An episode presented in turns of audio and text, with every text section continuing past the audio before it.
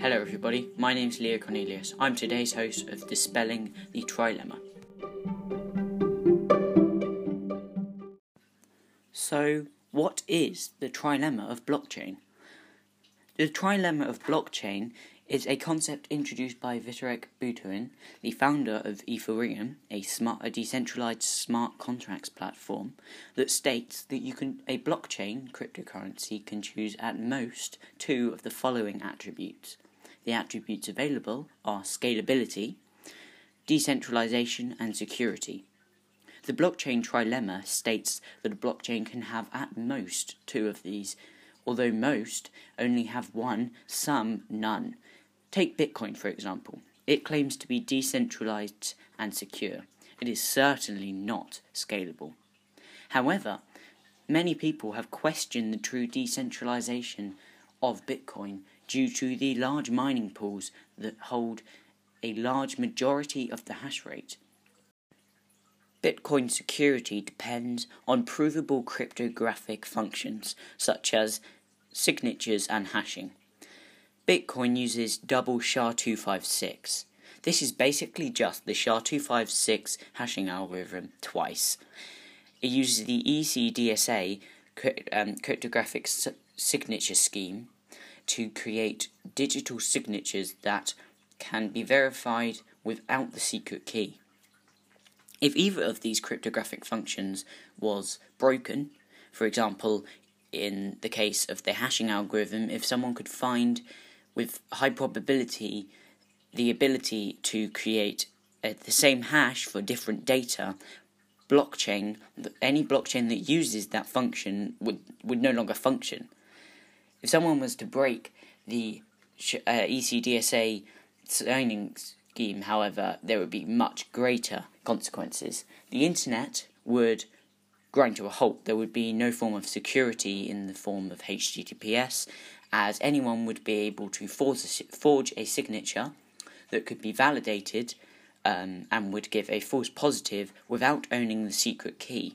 This would mean people would potentially be able to steal trillions from bank accounts, let alone the privacy implications of being um, unable to securely encrypt data. Now for the third and final attribute scalability. When talking about scalability, you can either talk about horizontal or vertical scalability. In horizontal scalability, you focus on adding more nodes or computers running the Bitcoin software to the network and increasing the speed. When talking about vertical scalability, you are talking about the ability to make the node software or the node's hardware themselves better.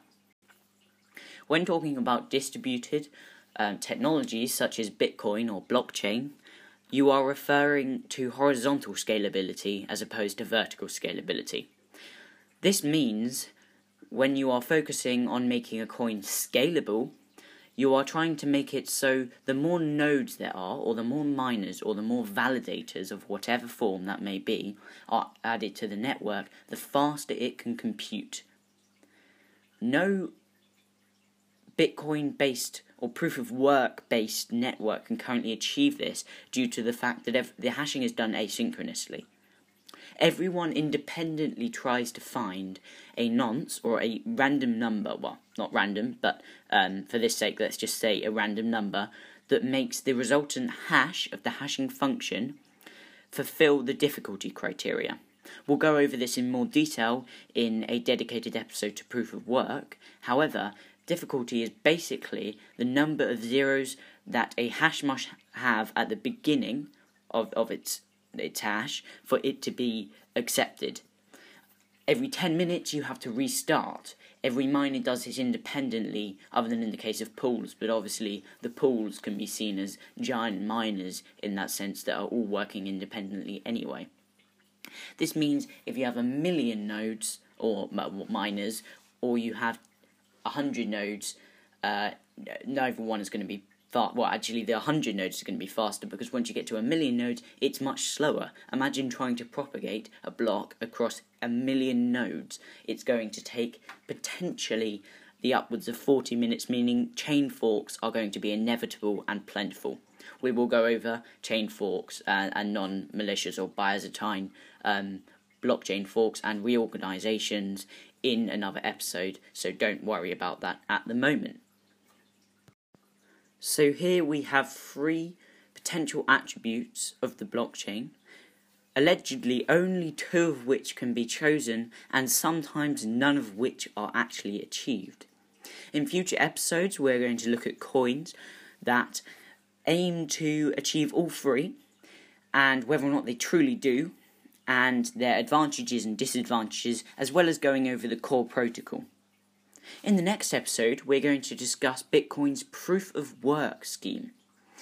We're then going to go on to discuss the Provable Byzantine Fault Tolerance System, or PBFT, that plays a crucial role in the birth of every cryptocurrency currently in existence.